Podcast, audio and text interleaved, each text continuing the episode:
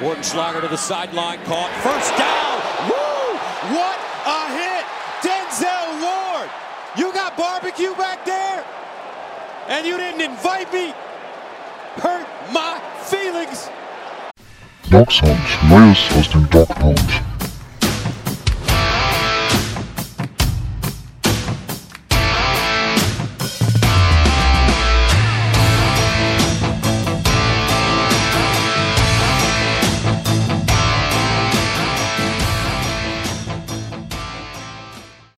Herzlich willkommen zu einer neuen Folge Dog Sound. Ja, es geht weiter. Die Reise durch die NFL-Saison 2021. Wir haben wieder einen Sieg der Browns zu verbuchen. Die Browns stehen 6-5, gewinnen das Great Lakes Classic mit 13 zu 10 gegen die Detroit Lions, die weiterhin sieglos sind. Und ihr werdet das Spiel gesehen haben. Man kann es irgendwie auch im Ergebnis ja schon ablesen, wenn man es nicht gesehen haben sollte das Ganze war nicht so wirklich großartig anzusehen. Und ich glaube, das wird ein entscheidender Faktor sein, warum wir heute Gespräche führen über dieses Spiel und über die Cleveland Browns. Und das machen wir in einer Zweierrunde, wie wir sie, glaube ich, die Saison häufiger mal haben, nämlich Mike. Hallo. Hallo Daniel, stimmt. Wir sind dieses Jahr wirklich äh, selten zu dritt. Das liegt, glaube ich, aber eher an unseren individuellen Terminplänen. Von daher ähm, heute wieder zwischen uns. Arne lässt sich entschuldigen. Richtig auch auf Stefan warten wir natürlich, dass er demnächst uns mal wieder beehrt. Ja, Thomas Nowak sowieso, aber da wisst ihr ja, ist Arne dran. Das ist sein persönliches Feld, was er da beackert. Mike, ich habe es gerade schon gesagt, es war irgendwie ein bisschen schwere Kost und ja, ich lese vielleicht äh, zu Anfang mal ein bisschen was vor. Ähm, einer unserer ja, treuesten Hörer kann man glaube ich sagen, Backer Maifeld hat geschrieben, Alter, was ein Krampf. Klemax hat geschrieben, das Spiel war eine einzige Katastrophe, ganz, ganz schlimm anzugucken. Und Emanuel Schiendorfer nehme ich nochmal mit rein, der geschrieben hat, diese Leistung heute reicht nur gegen eine Handvoll Teams in der NFL. Mike, vielleicht so als Einstiegsfrage, wir haben wieder einen Sieg. Die Browns haben einen positiven Rekord, sind genau genommen nur ein Sieg auch hinter den Playoff-Rängen. Trotzdem hat man irgendwie den Eindruck, auch wenn wir halt das so lesen, was wir an Kommentaren bekommen, ja, dass es eigentlich von Woche zu Woche schlimmer wird. Man würde wahrscheinlich in der deutschen Bundesliga sagen, das Spiel, das Team müsste eigentlich gegen die Abstiegsrelegation spielen, so ungefähr. Fühlt es sich an. Das stimmt. Ja, es ist, äh, es ist einfach nicht gut aktuell. Ne? Klar, man muss jetzt auch das so ein bisschen einsortieren. Es war jetzt nicht so, ein, äh, so eine katastrophale Leistung wie beim 45-7 in New England. Aber es war natürlich auch ein anderer Gegner und äh, ein Gegner, der noch keinen Sieg in der Saison hatte, der dann auch noch mit seinem Backup-Quarterback spielte, der noch nie einen äh, NFL äh, Regular Season äh, Starter Snap hatte.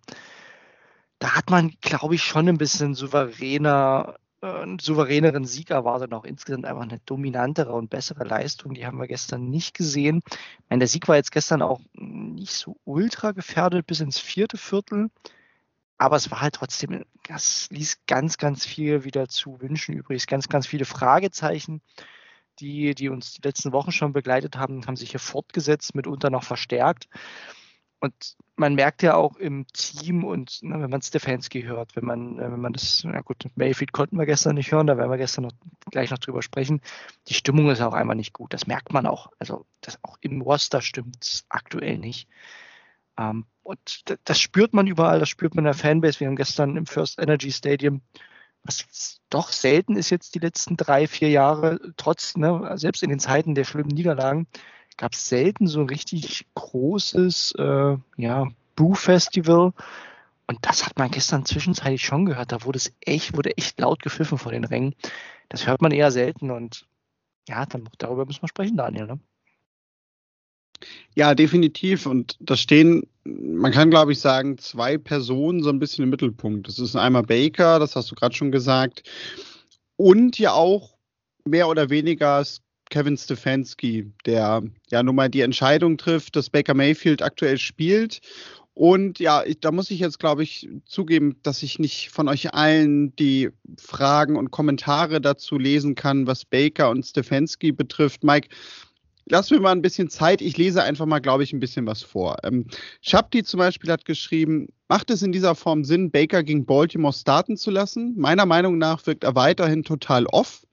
Und wie wir heute fast gesehen haben, kann das schnell mal das ganze Spiel kosten. Textmarker, der ja in der letzten Woche, glaube ich, aus Stefanski schon mehr kritisiert hat, hat geschrieben, ein Sieg, der äußerst, der sich äußerst komisch anfühlt. Hauptsache ein Win ist die falsche Einstellung. Warum schützt Stefanski Baker nicht? Warum zahlt man dann Keenum 6 Millionen im Jahr? Stefanski wirkt alles andere als führungsstark und dann noch, ich glaube, das ist ein kleiner Gruß an dich. Woods wird dann nächste Woche wieder vorgeführt. Quo vadis Coordinators? Dann hat zum Beispiel Flo noch geschrieben, Becker beim Passen zuzuschauen ist wie, keine Ahnung, das sieht einfach schlimm aus.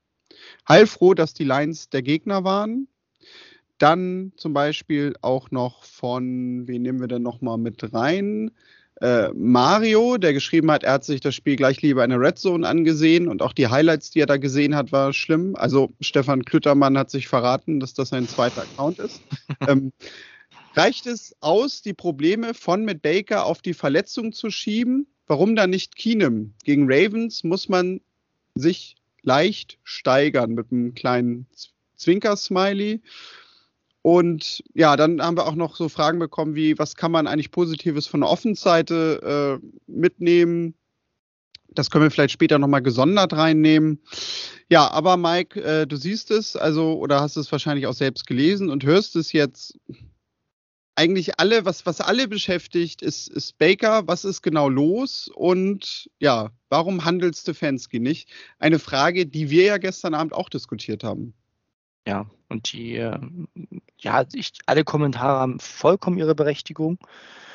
Das ist gar keine Frage. Und ich, war mir persönlich gestern so, so anderthalb Stunden äh, vor Spielbeginn kommen ja immer die Inactives. Ich war mir relativ sicher, dass, Stef, äh, dass Stefanski Mayfield schulen wird, weil es gab eigentlich keine guten Gründe, ihn mit den ganzen Verletzungen äh, oder auch ne, einfach in diesem angeschlagenen Zustand gegen ein Team, das du auch wirklich mit deinem Backup-Quarterback besiegen kannst und musst, ihn da spielen zu lassen. Es hat auf keiner Ebene Sinn ergeben.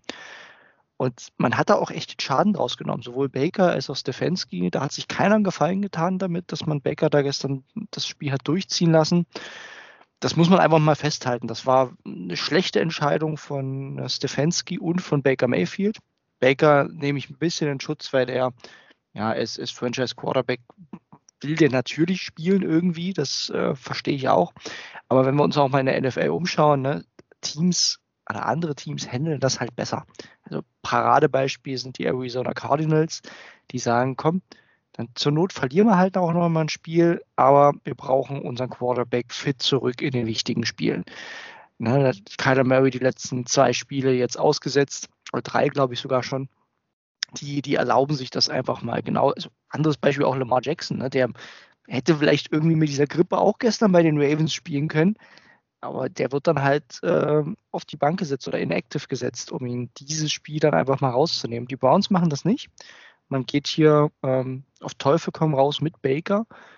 Und das Resultat haben wir gestern gesehen. Das war von Baker eine ganz schwache Leistung. Gibt's, waren wenige gute Würfe dabei auch die ganzen Ratings, es liest sich überall schlecht, also egal ob in den Total Stats oder auch in den Advanced äh, Metriken, war es auf keiner Ebene gut. Und auch, ne, der, auch der Eye-Test war, war auch nicht besser. Daniel, ich bin auch auf deine Meinung gespannt. Also ich glaube, bei mir hört man raus, es war eine Fehlentscheidung, ihn gestern spielen zu lassen. Es war auch schon eine Fehlentscheidung, ihn wahrscheinlich die Woche davor spielen zu lassen. Wie sieht es bei dir aus in der Gefühlslage? Also, ich habe gestern wirklich zum ersten Mal auch so den Gedanken gehabt, ich halte es nicht mehr für komplett unmöglich, dass man vielleicht Baker Mayfield nächstes Jahr nicht mehr sieht. Mhm. Das ist ein Gedanke, den hatte ich so noch nicht. Ähm, das mag natürlich auch einfach emotional irgendwie so ein, so, ein, so ein Gedanke sein, der kommt, gerade wenn man irgendwie dieses Spiel gesehen hat und ja, wenn man ja wirklich sagen muss, was für ein Hängen und Würgen das gestern war, ich meine, Nick Chubb hat im Grunde gestern dieses Spiel dann letztendlich gewonnen für die Browns. Mhm. Mag man sich fast gar nicht vorstellen, was gewesen wäre, wenn er nicht dabei gewesen wäre.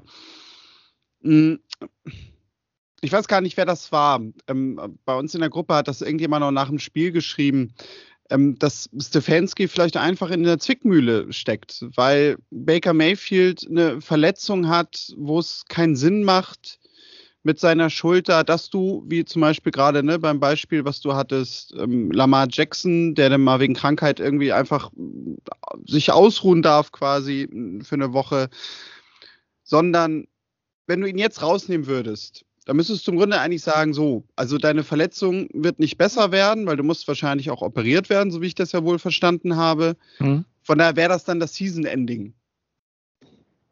Ja. Und wenn wir Wobei, dich jetzt mal für zwei, drei Wochen rausnehmen, haben wir dich aber im Grunde genommen im selben Zustand. Dann sind vielleicht ein, zwei, drei andere Blessuren weg, aber das Problem mit der Schulter, das Hauptproblem ist halt immer noch da. Und es ist von Stefanski an sich emotional gesehen ja sogar gut dann auch, dass er sagt, ich halte an meinem Quarterback fest, weil das ist der Quarterback Nummer eins. Wir mhm. wissen auch alle, dass Mayfield ja nun mal auch gerade über diese Emotionalität kommt, wofür wir ihn ja auch sehr loben, gerade natürlich, wenn es gut läuft. Ich bin nur auch mehr und mehr am Überlegen, ich meine, ist Mayfield nächste Saison noch da? Wahrscheinlich ja. Ich, ich, ich glaube nicht, dass man einen Cut machen wird, weil ich glaube, Stefanski ist wirklich von ihm überzeugt, weil wenn er das nicht wäre, dann hätte er ja schon lange jetzt diesen Wechsel vollziehen können, weil er hätte mit der Verletzung ja einfach einen Grund gehabt zu sagen, Mayfield spielt nicht, Keenum spielt, Mayfield ist nicht fit ist so, wäre vielleicht sogar auch die Diskussion gar nicht so groß gewesen, weil ja, glaube ich, auch irgendjemand noch sagte, das wäre schon Benching, aber natürlich nicht in der Form, wenn man das jetzt nur nach der Leistung irgendwie macht und es wäre keine Verletzung vorhanden. Von daher kann ich mir eigentlich schon vorstellen oder bin mir doch relativ sicher, dass Mayfield nächstes Jahr da ist. Mhm. Aber gerade sogar aus der Sicht macht es dann nicht umso mehr Sinn zu sagen, komm, also was haben wir diese Saison denn jetzt noch groß zu verlieren? ja, eine Playoff-Teilnahme, aber so wie wir spielen, eh gerade unwahrscheinlich. Dann versuchen wir es jetzt einfach mal mit Keenum. Ich habe ja gestern noch dann auch den Witz gemacht, naja, man hat Keenum gestern geschont für das Spiel gegen die Ravens und nur deswegen hat Mayfield gespielt, aber wissen wir alle, dass das nicht so ist. Ich, ich werde da in der, also in meiner Meinung werde ich auch von Woche zu Woche irgendwie, ja, wie soll man sagen, brüchiger. Mhm. Aber dann geht es dir, geht's dir glaube ich, so wie vielen. Ne? Also das ist, man, man, schwankt halt auch so dazwischen. Ich, meine, ich, ich glaube, das, das, ist auch kein Geheimnis, dass wir Baker einfach als, als Leader total mögen und ich glaube auch, dass der total wichtig ist für, für den Lockerroom. Aber sobald so ein Spieler natürlich auch so ein enormes Frustlevel aufbaut, wie er es aktuell hat, und das ist eindeutig, sonst hätte er auch die Pressekonferenz äh, nach dem Spiel nicht äh, boykottiert bzw. Äh, abgesagt, das ist ein eindeutiges Indiz. Und du hast einen guter Punkt, den du auch gesagt hast, dass das Baker natürlich über diese Emotionalität kommt. Und daher finde ich es fatal, wenn er im Stadion ausgebuht wird. Und das ist auch wieder so ein Beispiel, wo ich der Meinung bin, das hätte man wirklich vermeiden können, indem man einfach sagt, kommt Leute, ihr habt alle den Injury Report gesehen, Baker, da brauchen wir fast eine zweite Zeile für Baker.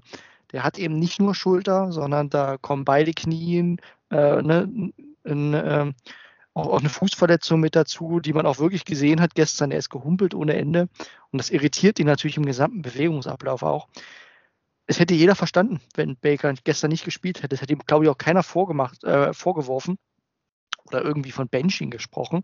Das glaube ich tatsächlich nicht. Und die Chance hat man jetzt halt vergeben. Und jetzt wird es natürlich eher ein Benching sein, wenn man jetzt diesen, diesen Move macht. Also ich finde, diese Chance hat man wirklich verspielt. Und ob man jetzt die Diskussion auch ins nächste Jahr führt, also ich, wo ich bei dir bin, ist, dass die Chance sicherlich jetzt durch diese Spiele und auch durch den Stimmungswechsel gestiegen ist, dass man, äh, dass die Stadt, dass ne, Cleveland, die Fanbase und alle mehr an Baker zweifeln.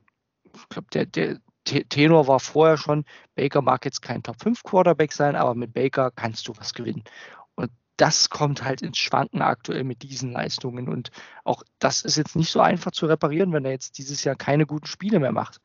Na, und da kommen wir wieder in diesen Kreislauf, dass man sagt, okay, eigentlich hätte man es vermieden, wenn Baker nicht gespielt hätte, weil dann hätte man eine gute Erklärung gehabt. Jetzt hat man die Erklärung äh, zwar auch noch, aber zieht es irgendwie durch mit Baker und dieser ähm, dieser Tenor und äh, dieser Narrativ bildet sich weiter, dass, dass Baker einfach nicht gut ist, nicht gut spielt. Ähm, das hat verschiedene Gründe, aber das, das setzt sich in den Köpfen schon fest, glaube ich. Und wenn man jetzt auf die nächsten Wochen schaut, jetzt geht's, äh, ehrlich gesagt, hatte man jetzt die Möglichkeit, nochmal mit einem guten Spiel, ähnlich wie den Bengals, äh, auch nochmal Stimmung zu machen im positiven Sinne.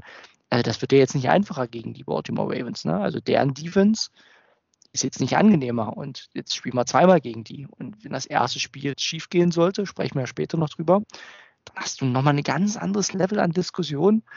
Also ich, die Browns haben sich hier wirklich, finde ich, in eine Art Sackgasse verfrachtet in einer guten Intention, dass man sagt, wir, wir stehen hinter Baker und wir wollen das mit ihm schaffen, auch wenn es gerade rumpelt, hin zu einer Situation, wo man sagt, ho, Stadion bootig aus, spielt die Offense sieht katastrophal aus und du kommst da ganz schlecht raus jetzt. Also das ist aus meiner Sicht echt eine Sackgasse, in die man sich jetzt rein verfrachtet hat und aus der es ganz, ganz schwer ist, halbwegs unbeschadet rauszukommen. Ich habe das nochmal rausgesucht. Das war Stefan gestern, der schrieb, ähm, mir geht es seit Wochen viel zu sehr darum. Baker ist so tough und so ein Leader. Toll, dass er sich immer durchbeißt. Aber es geht nicht nur um Baker. So schlecht kann Case Keenum doch gar nicht sein. Und genau darauf schrieb Arne dann nämlich, ähm, es gibt da intern vermutlich nur zwei Möglichkeiten. Hop oder Top, Season Ending oder Durchführung. Und solange sie nicht für Ersteres entscheiden, ist es, wie es ist das ist letztendlich wahrscheinlich echt diese verfranste Situation. Nur mhm. auch so an Fragen, die ich jetzt vielleicht nochmal vorlese, ähm, weil kommen wir da vielleicht auch allgemein zur Offense allgemein zu, ähm, hängt natürlich auch viel von ab. Also weil Heinge zum Beispiel hatte dann geschrieben, seit 10. Oktober wurde nur einmal mehr als 17 Punkte erzielt. Für eine Offense mit so starken Spielern ein Desaster eigentlich. Wo ist der kreative Stefanski nur hin und warum lässt man Baker nicht mal pausieren, wenn er fast äh, ja, nur mit einem Bein und einem Arm spielt? Ähm, das äh, trifft es ja leider wirklich gerade wortwörtlich. Und dann schrieb zum Beispiel auch Emanuel Schienendorfer nochmal, unsere Right Receiver sehen nicht gut aus. Würdet ihr unsere Running Backs mehr ins Passing Game einbinden? Gerade ein Felton bietet da ja eigentlich äh, diesen Job an. Ähm, und dann hatte ich auch vorhin noch vorgelesen, gab es ja auch die Frage von, von äh, Nico Rasu, nämlich äh, kann man was Positives auf Offense-Seite für das unfassbar wichtige kommende Spiel mitnehmen? Und Flo schrieb dazu einfach nur Nein. Das ist so der allgemeine Zustand und die allgemeine Wahrnehmung. Und äh, vielleicht auf Heinge nehme ich nochmal zurück. Wo ist der kreative Stefanski hin? Weil mhm. das wäre so vielleicht so eine Frage, die genau darauf aufbaut. Ähm, lähmt er sich in seinem Playcalling vielleicht auch einfach selber damit, weil er ja gerade weiß, Baker ist nicht so mobil und ich lasse dadurch auch gewisse Calls einfach komplett weg. Total. Und das hat man ja gestern auch gesehen. Er hat am Anfang noch ein bisschen versucht, Play-Action einzubinden. Als er dann gesehen hat, dass Baker einfach humpelt ohne Ende, hat das natürlich sein lassen. Und dann sah es auch wieder ziemlich hässlich aus. Ich will zu gestern aber noch sagen, dass das Play-Calling fand ich gestern insgesamt okay war. Er hat durchaus auch ein paar kreativere Sachen ausgepackt. Mir war es dann, dass die Kritik, die ich hier anbringen würde, ist, dass man das Laufspiel, was so eindeutig funktioniert hat, äh, bis auf die Flaggen, ähm, das hat man halt erst im vierten Viertel so richtig ausgepackt. Also ich habe mir das auch nochmal angeschaut. Nick Chubb ne, hat am Ende 130 Yards gemacht, aber der hatte, glaube ich, knapp 70 bis, äh, bis Mitte des dritten. Da hat man einfach das, also gefühlt, ne, ist man zwei Drittel des Spiels, obwohl er da schon ein Average von über fünf Yards per Carry hatte, hat man das einfach nicht gemacht. Also ja, Nick Chubb war auch wieder so ein bisschen äh, in dem berühmten Pitch-Count, also begrenzte Snap-Zahl, wollte man auch noch ein bisschen schon. Aber das wirkte halt deswegen auch unausgewogen. Und du hast auch recht, ne? Äh, natürlich nimmt es dir die kreativen Plays weg, alles was Play-Action ist, wo Movement einfach dabei ist. Natürlich kannst du das nicht spielen, wenn Baker humpelt und wenn er auch in seiner Bewegung ähm, gerade mit der linken Schulter eingeschränkt ist. Klar, er kann nicht über einen halben Körper werfen, wenn, äh, wenn er diese Bewegung nicht hinbekommt. Das sind, genauso willst du ihn ja auch schützen vor möglichen Hits, die es eben auch in solchen Plays gerne mal gibt, wo er einen späten Release hat, äh, bis sich dann Receiver tief freiläuft. Auch die nimmt es natürlich weg, weil du Baker beschützen musst vor dem nächsten großen Hit. Also ja, ich glaube, man äh, auch Stefanski called aktuell Plays mit einem Hand, mit einer Hand auf den Rücken gebunden durch, äh, durch Baker und genauso sieht die Offense aus. Man sieht immer mal Potenzial aufblitzen, aber es ist nirgendwo ein, ein Rhythmus drin oder auch eine, eine konstante Spielidee. Man hangelt sich so von Situation zu Situation aktuell. Weiß nicht, siehst du das anders oder ähm, ich fand gestern das Playcalling, wie gesagt, nicht, nicht so schlecht, wie, wie es andere gesehen haben. Also gerade auch, wie man dann Bradley, äh, Jamarcus Bradley mit eingebunden hat, wie man mitunter auch mit Feld ein paar Sachen probiert hat, viel auf die Titans. Der Plan war gestern gut.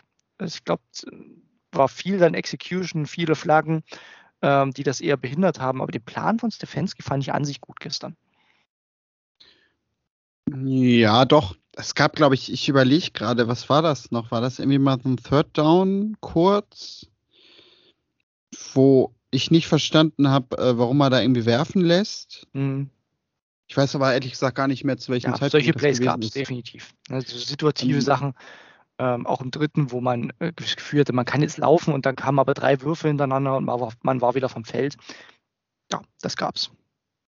Ja, wobei, aber da würde ich sogar fast sagen, also gut, das gab es davor auch immer. Wahrscheinlich gibt es das sogar bei jedem NFL-Team im, im, Spiel, dass man das irgendwie nur bei den Browns wahrnimmt, weiß ich gar nicht. Aber ja, können wir jetzt sagen, das war nur eine Situation, was mich eher wirklich ein bisschen mehr gestört hat, gerade auch bei der Offense-Line, das waren die vielen Strafen. Ähm, da haben wir auch eine Frage zu bekommen, nämlich was äh, ärgert uns mehr? Also die Frage kam von Martin, äh, die Leistung der Offense, nur 13 Punkte, oder halt die vielen Strafen dazu. Hm. Ja, also die, die, Strafen gehen halt nicht, ne? Also kann man, das, also manche Flaggen fand ich auch echt überzogen. Die Refs hatten gestern viel Spaß, ihre Flaggen zu werfen. Ehrlich gesagt aber auch häufig in äh, vorteilhaft für die Browns. Wir haben gestern viele Flaggen bekommen, in Sachen äh, Pass Interference und äh, Defensive Holding, die uns geholfen haben, die ich persönlich nicht geworfen hätte. Also es lag jetzt nicht an den Referees. Aber wenn du zehn Strafen kassierst für 82 Yards, dann ist das halt zu viel. Und gerade auch die O-Line mit äh, Ford Start, äh, diversen Holding Penalties. White Header hatte, glaube ich, allein drei oder vier Penalties, die äh, mitunter einfach ein bisschen übermotiviert waren das kannst du dir halt in der aktuellen Form einfach nicht, nicht erlauben. Ne? Und wir hatten, wenn wir überlegen, vor, vor ein, zwei Wochen hatten wir mal die Wide Receiver so kritisiert, dass sie Bälle fallen lassen. Heute war das Äquivalent dazu, dass die ganzen Strafen die, die Drives versaut haben. Das kann man, wenn man durch die Drives geht, sieht man immer wieder, wie eben äh, eigentlich eine gut zu managende Situation zu einem langen Third Down wurde und dann weißt du halt mit, mit Bayfield aktuell, dass das nichts wird. Und die Offense kann sich aktuell sowas nicht erlauben. Ja, und jetzt sitzen wir hier und wir kommen uns langsam so ein bisschen vor, dass wir ja von Woche zu Woche eigentlich jetzt über dasselbe Problem sprechen. Das ist ja eigentlich auch ja so ein, so ein, so ein Fingerzeig, beziehungsweise auch so ein bisschen ein Abbild äh, dieser Situation gerade ich habe so ein bisschen die Vermutung bzw. die Angst, dass wir da nächste Woche wieder drüber sprechen. Dass aber vielleicht dann ein Faktor reinkommt, ja, der diesmal gar nicht so sehr wichtig gewesen ist. Und das ist nämlich eine Premiere. Ich hatte vorhin ja äh, von Textmarker äh, das mit Joe Woods vorgelesen und äh, dass er da noch geschrieben hat, Quo war des Coordinators. Das könnte man indirekt vielleicht so sehen. Aber sonst haben wir nämlich eine äh, Saisonpremiere, Mike. Ich glaube, hm. etwas, was wir uns vor ein paar Wochen überhaupt noch nicht gedacht hätten. Wir haben nicht eine einzige Frage zur Defense bekommen. Mike, wow. ist Joe Woods der beste Defensive Coordinator der Liga damit? Eindeutig, man sollte ihm diesen Award sofort verleihen, bevor nämlich ein besseres Team kommt und diesen Mythos wieder zerstört. also es ist ja, ja, es ist auch berechtigt, dass keine Frage kommt, weil du kannst ja dieses Spiel nicht ernsthaft in der Analyse mit einbeziehen. Ne? Also bei aller Liebe, es ging halt gestern gegen Tim Boyle und eine Offense, die ein bisschen spät gemerkt hat bei den Lions, dass man gegen die Browns ganz gut laufen kann in gewissen Formationen. Das haben sie leider dann in der zweiten Halbzeit bemerkt und dann auch zehn Punkte gemacht. Gut, dass sie das in der ersten Halbzeit nicht bemerkt haben. Ähm, nee, also es war, war Defense war natürlich gut gestern, ne? gar keine Frage, aber auch gegen den Gegner. Also bei aller Liebe, ja, die Steelers, ne, die haben mehr Punkte zugelassen, aber die hatten auch noch eine Overtime dazu. Die Leistung war gut, ich will es überhaupt nicht schlecht reden, aber es ist halt auch äh, eine Leistung, die man schwer analysieren kann gegen Tim Boyle, gegen äh, einen Receiver-Core, der, weiß ich nicht, einfach kein, keine Playmaker hat. gegen eine gute Line. Ne? Also das war vielleicht noch das Einzige, was man da mit betrachten kann. Also Joe Woods hat das äh, natürlich fantastisch gecallt. Also ich bin, bin wahnsinnig stolz auf ihn. Ähm, es ist genau das, was wir die ganze Saison auch schon sagen. Gegen diese Art von Offenses sehen wir halt richtig gut aus. Die, die so schematisch auch passen, die eben wenige so richtige Playmaker haben, die die fordern. Das sieht so gut aus ich würde es jetzt noch nicht auf, den, auf die ganze Saison beziehen. Dafür tut das, was wir gegen New England gesehen haben, immer noch zu sehr weh. Als ob wir das jetzt vergessen könnten über das Spiel gegen die Lions. Äh, wie fandest du die Defense gestern?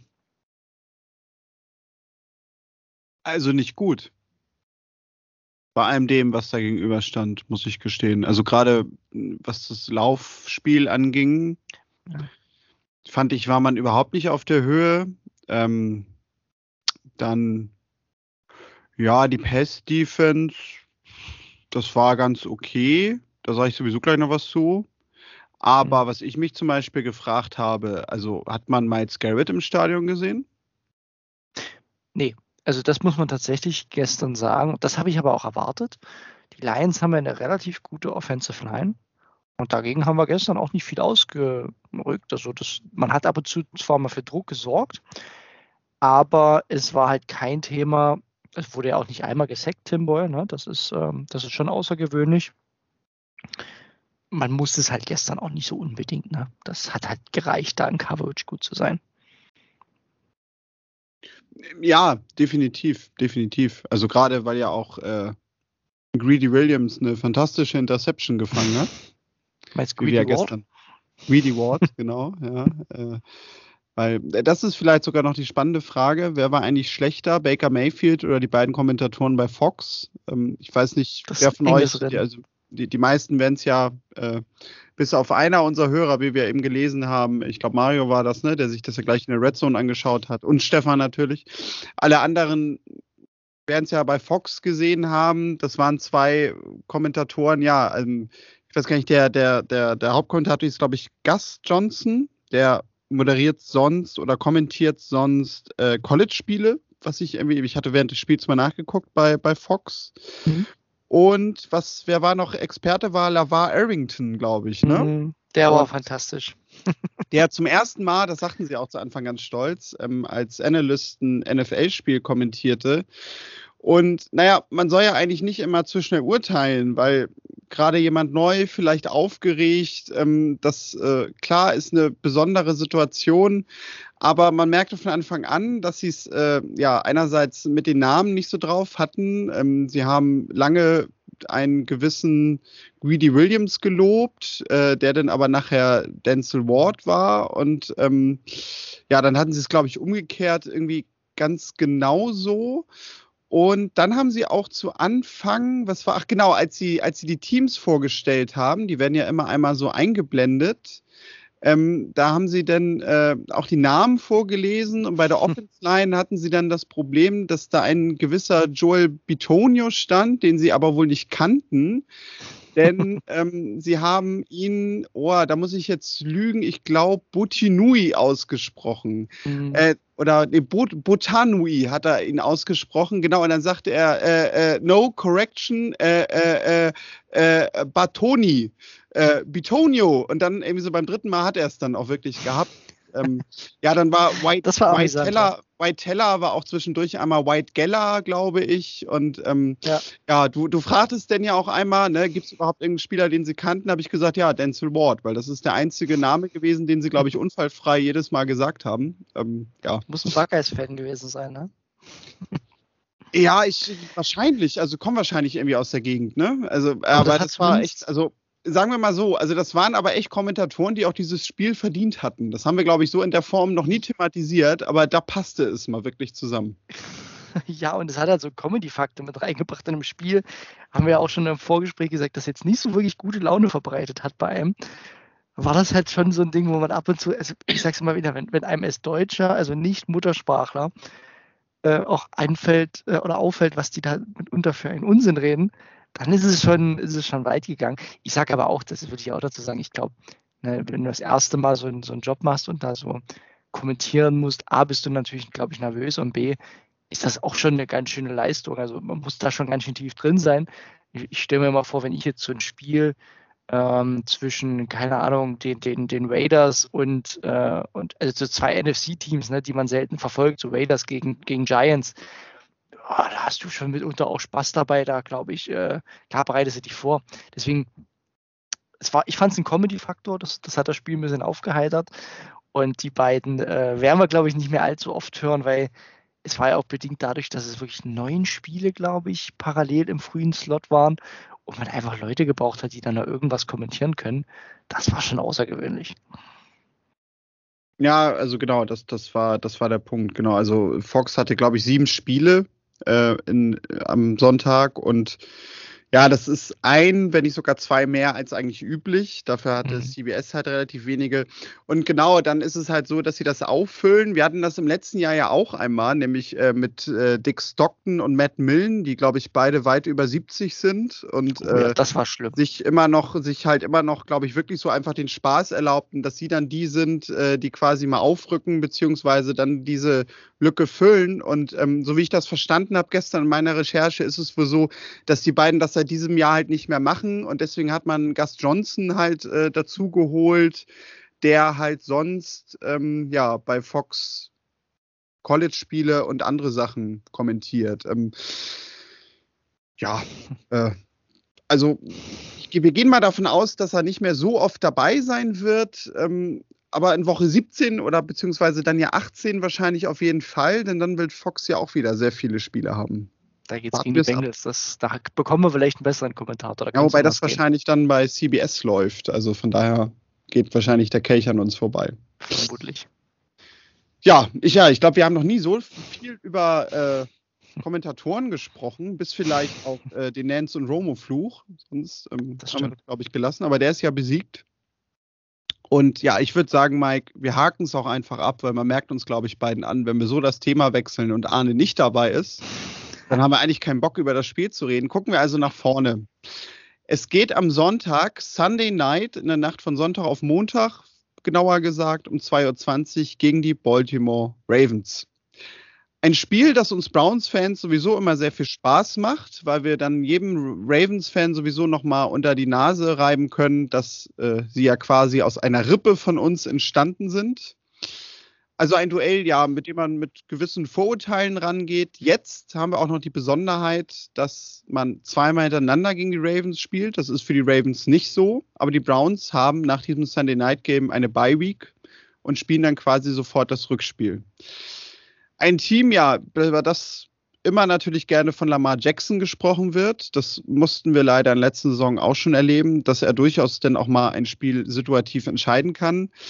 Aber Mike, was erwartet uns denn eigentlich gegen die Baltimore Ravens? Denn phasenweise in dieser Saison schien es ja auch nicht so zu sein, dass die Ravens ein absolutes Überteam sind.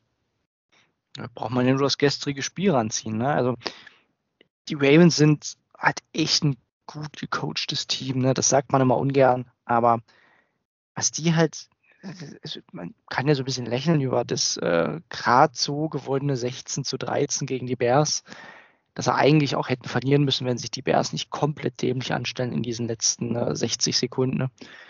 Also normal ist das gestern eine Niederlage, aber eben auch eine Niederlage, weil nicht nur Lamar Jackson fehlt, sondern ich habe es irgendwo gelesen, der Nummer 1 Receiver, der Nummer 1 Left Tackle, glaube ich, die zwei besten Cornerbacks, der beste Safety und, und, und. Also denen fehlt gefühlt die gesamte erste Garde aktuell. Die haben unfassbares Verletzungspech ja schon vor der Saison gehabt, ne, wo alle Running Backs auch ausgefallen sind und stehen halt trotzdem 7-3. Und die Niederlagen waren bis auf das Ding gegen die Bengals, ne, das, also das gegen die Dolphins waren, war eine überraschende Niederlage. Aber die gewinnen halt ihre Spiele, auch wenn sie mitunter ziemlich rumgurken dieses Jahr. Das wird ein richtiger Fight. Aber du kannst halt aktuell, ich weiß nicht, wie es dir da geht, bin ich auch auf deine Meinung gespannt. Die, die Ravens sind natürlich jetzt aktuell Nummer 1 in der AFC North und auch sehr weit oben in der, im AFC-Ranking mit 7-3. So richtig wie Top-Team wirken sie aufgrund der Verletzungen dieses Jahr oder Stand jetzt auch nicht. Ne? Sind mega gut gecoacht, aber die müssen auch richtig kämpfen für jeden Sieg. Und jetzt geht es gegen Cleveland, ähm, geht zuerst auch in Baltimore, darf man auch nicht ganz vergessen. Ne? Das ist äh, auch in, in, solchen Spielen immer ein Faktor. auch mega wichtig für Baltimore und äh, aktuell ist es auch schwierig, so wirklich zu sagen, wer da überhaupt spielen wird. Ne? Lamar wird wahrscheinlich zurückkommen. Der war ja ein Stück weit irgendwie Grippe erkrankt, so wie ich es jetzt verstanden habe. Also weder Corona noch, äh, noch was anderes, sondern eher wirklich eine, ja, eine Art grippaler Infekt oder so, wie man es nennen will. Daniel, was machen wir da draus? Also ich bin auch auf deine Meinung gespannt. Ich, ich finde die ganz schwer zu greifen dieses Jahr. Wenn ich, wenn ich sie spielen sehe, denke ich mir ganz häufig, Mensch, so gut sind die aber gerade nicht, gerade wenn man auf die letzten drei, vier Spiele schaut. Aber sie gewinnen halt trotzdem die meisten davon. Also hm, wie schätzt du es ein? Das ist eine sehr gute Frage. Also gerade nach den Leistungen der letzten Woche glaube ich schon, dass der Vorteil bei den Ravens liegt. Auch wenn mhm. Arne mich dafür, glaube ich, äh, kurz und klein schlagen wird in der Gruppe. Also ich sehe schon Chancen gegen die Ravens. Ich glaube, dass wir wieder mehr natürlich auf den Pass Rush setzen müssen. Hm. Die Frage, die ich mir halt wirklich nur mehr stelle, ist, ähm, wie soll das offensiv funktionieren? Also, weil ich glaube, nur Nick Chubb wird da echt ein bisschen dünn. Und also jetzt mal nur rein spielerisch sogar. Wird es nicht sogar in dem Spiel noch mehr Sinn machen als gestern, dass man es mit Keenum mal probiert? Ja, bin, bin ich voll bei dir, weil du, was du dir nicht erlauben kannst, äh, geht ganz vorne raus, darfst dir keine Turnover erlauben. Das ist gegen die Ravens, äh, da darfst du dir allgemein weniger Fehler schon erlauben, ne? aber definitiv keine Turnover. Das ist ein ganz wichtiger Faktor. Keenum ist aktuell sicherlich, natürlich hat er nicht die Upside, aber es reicht halt gegen diese wirklich ersatzgeschwächte Baltimore Ravens Defense, die immer noch gut ist. Ne? Die ist immer, gut, haben gestern auch die, die Bears bei, bei 13 Punkten gehalten. Aber die, die macht dir nicht mehr ganz so viel Angst, weil natürlich viele der Playmaker in der Defense jetzt erstmal ausfallen. Mal schauen, wer jetzt auch zurückkommt. Aber ja, ein Game Manager könnte da schon reichen. Und ähm, also gerade wenn wir auch auf das Duell der, der Browns Offense schauen, du kannst gegen die ähm, du kannst gegen die Ravens halt nur bedingt gut laufen bisher in der Saison. Ne? Also da sind sie, ich schaue jetzt gerade mal, ob ich, ob ich äh, gute Stats finde. Äh, dafür sind, glaube ich, äh, so ein bisschen, ich glaube, marginal Top 10 in der, in der One-Defense. Aber da schaue ich auch gleich nochmal nach. Ähm, und über den Pass geht es halt, halt ein Stück weit mehr. Und das hat man auch gestern gesehen. Die lassen halt durchaus mal Big Plays zu. Die Frage ist eher, wer bei den Browns die Big Plays machen soll aktuell. Und das ist im Matchup eben schwierig. Ne? Ja, eben. Also, also aktuell gerade mit der Stimmung muss ich auch sagen, fehlt mir echt noch der Glaube, dass man das Spiel irgendwie eng hält. Äh, ich glaube schon, dass das eng wird, weil wie gesagt, die Ravens sind aktuell nicht in der Form, äh, rein auch von ihrem Kader her, dass die Gegner wegklatschen. Das ist auch, auch wenn du dir jetzt nochmal äh, anschaust, wann das, wann das das letzte Mal passiert ist, wie das 16-13 jetzt gegen die Bears, davor haben sie 22-10 gegen die Dolphins verloren. Das gegen die Vikings hätten sie verlieren müssen, waren 34 zu 31. Davor war die Bengals Klatsche, da haben sie richtig auf die Mütze bekommen. Und das letzte starke Spiel hatten die Ravens gegen die Chargers, ne, wo die Chargers so ihre volle Krise hatten. Das war aber, wenn ich schaue, auch der einzig deutliche Sieg dieses Jahr. Der einzig wirklich deutliche Sieg. Ja, Broncos war so, der, na, sagen wir mal zwei, Broncos nehmen wir auch noch dazu. Die haben eigentlich nur zweimal wirklich deutlich gewonnen dieses Jahr. Und das gegen die Broncos und gegen die Chargers. Und dann selbst gegen Teams, also, worauf ich hinaus will, ist eigentlich der Punkt, ich glaube, das ist ein Spiel, das wir nur mit der Defense gewinnen also mit der Browns Defense. Und ich sehe da durchaus Matchups, weil Lamar spielt nicht auf dem Level des Vorjahrs, ist ohnehin jetzt gerade noch so ein bisschen angeschlagen und weiß nicht, ob du das Spiel gegen die, gegen die äh, Dolphins gesehen hast. Die haben halt schematisch genau das gemacht, was die Browns auch tun sollten. Sechs Mann vorn, Cover mhm. Zero, volle Bude, One Blitzing und gib's ihm. Geh die Gefahr ein, dass sie dich ab und zu mal tief schlagen und das haben sie in dem Spiel überhaupt nicht gemacht. Die hatten keine Lösung dagegen gefunden. Äh, dementsprechend auch nur zehn Punkte gemacht. Das war nah am perfekten Gameplan, was die Dolphins da gemacht haben. Und wenn das die Browns, und das können die durchaus auch versuchen, dann könnte ich mir vorstellen, dass die Defense sie bei unter 20 Punkten hält.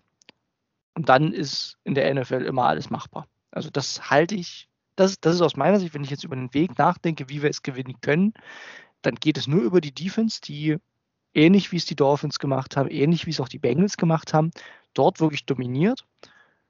Und dann eben mit einer, sag ich mal, äh, moderaten Offense, die keine Fehler macht, mit Nick Chubb, vielleicht auch wieder Kareem Hunt, bei dem ich hoffe, dass er vielleicht wieder zurückkommen kann, ähm, da einfach ein paar Punkte machst. Ja, das meinte ich vorhin mit, mit Pass Rush. Also du musst Druck aufbauen auf Lamar. Gut, wir haben es, war das im, im, letzten Spiel gegen die Ravens, wo, wo Lamar Jackson äh, nach, ich sag, Anführungszeichen, Krämpfen äh, wieder aufs Feld kam und dann diesen tiefen Pass geworfen hat. Ja. Das war, glaube ich, so eine ähnliche Situation. Ne? Also, weil du es gerade sagtest, da muss man dann mal das Risiko gehen, dass man so ein, so ein tiefes Ding fängt. Ähm, ja, passiert. Ähm, also ich, ich muss ja sogar sagen, was die Cornerbacks angeht, habe ich ja mittlerweile auch Vertrauen dazu genommen. Also sowohl Denzel Williams als auch Greedy Ward, ähm, den vertraue ich beiden. Greg Newsom sowieso. Was die Safeties angeht, ja, da, da stelle ich mir immer noch sehr, sehr viele Fragen. Mhm. Aber ich meine, die können ja auch mal einen guten Tag haben. Vielleicht ist mhm. das einfach die letzte Hoffnung. Ähm, ja, also ich, ich, ich merke, dass ich heute irgendwie noch nicht so ganz dran glaube, aber jetzt, wo ich dir zuhöre, wird es zumindest schon ein bisschen besser mit der Zuversicht. Ich bin, ich bin ehrlich gesagt, ich bin nicht viel optimistischer als du, aber ich sehe, wenn ich auf die Matchups schaue und versuche auch so ein bisschen jetzt mal auszublenden, wie jetzt die aktuellen Formkurven in einigen Bereichen sind, ich sehe gerade schematisch sehe ich Möglichkeiten. Das haben Teams, die nicht besser sind als die Browns, dieses Jahr schon bewiesen auch gerade nochmal geschaut, die, die Ravens sind äh, tatsächlich in der Defense nicht überragend gegen den Lauf. So Middle of the Pack sind sie da, 4,2 äh, Yards per Carry und äh, das ist also machbar. Ich schaue gerade nochmal, was die VOA dazu sagt. Äh, aber im Kern ist das ein Punkt, wo man sie durchaus attackieren kann. Und wenn du da quasi offensiv, ich würde jetzt nicht erwarten, dass wir über 30 Punkte machen in dem Spiel, das wäre das wäre wirklich vermessen. Aber ich könnte mir vorstellen, dass man über eine gute Leistung ähm, in der Defense mit einem richtigen Gameplan, und das, da kommen wir eben auf Joe Woods. Für, für, mich ist das auch wirklich ein Spiel, wo man sagt, da muss Joe Woods liefern, auch schematisch muss er da top eingestellt sein. Und dann kannst du sie durchaus attackieren. Ja, auch laut DVOA, ne, da gibt es zwar äh, andere Teams, die deutlich schlechter sind, aber Baltimore ist äh, in Sachen One-Defense auch nach DVOA auf Rang 15. Äh, Pass-Defense übrigens Platz 24. Also du kannst diese Defense dieses Jahr durchaus attackieren. Die sind aufgrund der Ausfälle nicht mehr so dominant wie im Vorjahr. wenn du dann irgendwie so deine äh, 23, 24 Punkte machst und die Defense seinen Job macht, indem sie es eben unter 20 hält, das, das ist so die Variante, die ich mir vorstellen kann. Aber eben unter der Prämisse, ehrlich gesagt, dass keine Turnover passieren und das sehe ich eher mit Case Keenum. Mhm. Und Prämisse 2, dass du du, du brauchst halt ein Spiel, bei dem du wenige Fehler machst. Und das haben wir lange von den Browns nicht gesehen. Wir haben jetzt ne, gegen die Lions gesehen, das Spiel mit den vielen Flaggen, davor die Spiele mit den vielen Wide Receiver Drops oder Interceptions. Du brauchst halt ein Spiel, wo du das ausschaltest. Und dann ist es wie häufig in der NFL, dann kannst du jeden besiegen. Und dann sehe ich aber auch schematisch die Möglichkeit, diese Ravens in der aktuellen Besetzung, selbst mit Lamar, zu attackieren. Das ist so meine Einstellung aktuell und daher gehe ich extrem gespannt in dieses Duell, weil da entscheidet sich ja, ehrlich gesagt, auch die gesamte Saison in diesen zwei Duellen. Wenn du beide verlierst, kannst du die Saison abhaken. Ja, außer natürlich Arne, der dann äh, uns trotzdem noch in die Playoffs rechnen wird. Hm, ich glaube, dann rechnet Arne eher in die Richtung, welchen Draft-Pick wir noch Ja, könnte es auch recht haben. Da wird er wieder in den fragen, aber gehen. Wir hoffen natürlich einfach, dass das nicht äh, der Fall wird, sondern die Browns dann bei 8-5 stehen. Und ich glaube, dann, also sollte man wirklich jetzt zweimal gegen die Ravens gewinnen, dann sind wir alle wieder so euphorisiert, dass wir ganz klar vom Ring ausgehen. Da fährt der Hype-Train mit vollem Lauf wieder los und dann äh, gab es natürlich nie eine Krise. Da war Baker immer der Franchise-Quarterback und wir holen den Super Bowl. Auf jeden Fall. Und ja, ich sagte es, ähm, Sunday Night Game das ist ja sowieso immer was ganz Besonderes. ich hoffe, also ich persönlich hoffe, dass äh, Al Michaels auch das Ganze kommentieren wird. Gehe ich mal fast von aus, weil mhm. er dann meistens das Thanksgiving Game aussetzt und da der Mike Tirico, der nehme ich mal ran darf. Und ich möchte jetzt noch mit etwas schließen. Wir haben uns gerade nämlich, deswegen komme ich jetzt noch mal zu Kommentatoren, über Gus Johnson so lustig gemacht. Mike, ich habe mir mal seinen Wikipedia-Artikel noch mal angeschaut. Das fiel mir gestern gar nicht auf. Und er ist ein sehr hoch angesehener College-Football-Kommentator. Es gibt nämlich sogar bei Wikipedia, und das habe ich echt so noch nie gesehen, ähm, ein Sonderkapitel mit ihm mit Notable Calls, weil er wohl schon so viele gute Dinger rausgehauen hat, die man unbedingt festhalten musste. Ich finde, wenn man ihn gestern kommentieren hat hören, kann man sich das gar nicht vorstellen. Und jetzt kommt nämlich der Oberhammer er hat eine Verbindung zu Denzel Ward, weil Denzel Ward hat mal gegen Maryland einen sehr besonderen Hit äh, losgelassen, wofür er wohl auch ejected wurde. Und Johnson hat nämlich das Ding richtig abgefeiert. da muss ich gleich mal auf YouTube schauen, ob ich das finde, dann packen ja, wir das, das noch. Das äh... Und zwar, wir, wir, können das auch gerne nochmal verlinken, äh, ja. äh, die nächsten Tage. Und zwar hat Johnson gesagt, Woo, what a hit, Denzel Ward. You've got barbecue back there and you didn't invite me. Hurt my feelings. Grandios. Ja, also ich glaube, das muss das Intro zurück. Gus Johnson, großartiger Typ, einer meiner absoluten Lieblingskommentatoren. Hoffen wir, dass er es jetzt häufiger macht. Auf jeden Fall. Ja, und ich, Mike, ich würde sagen, dabei belassen wir es auch für diese Woche. Wir versuchen, unsere Laune wieder zu steigern.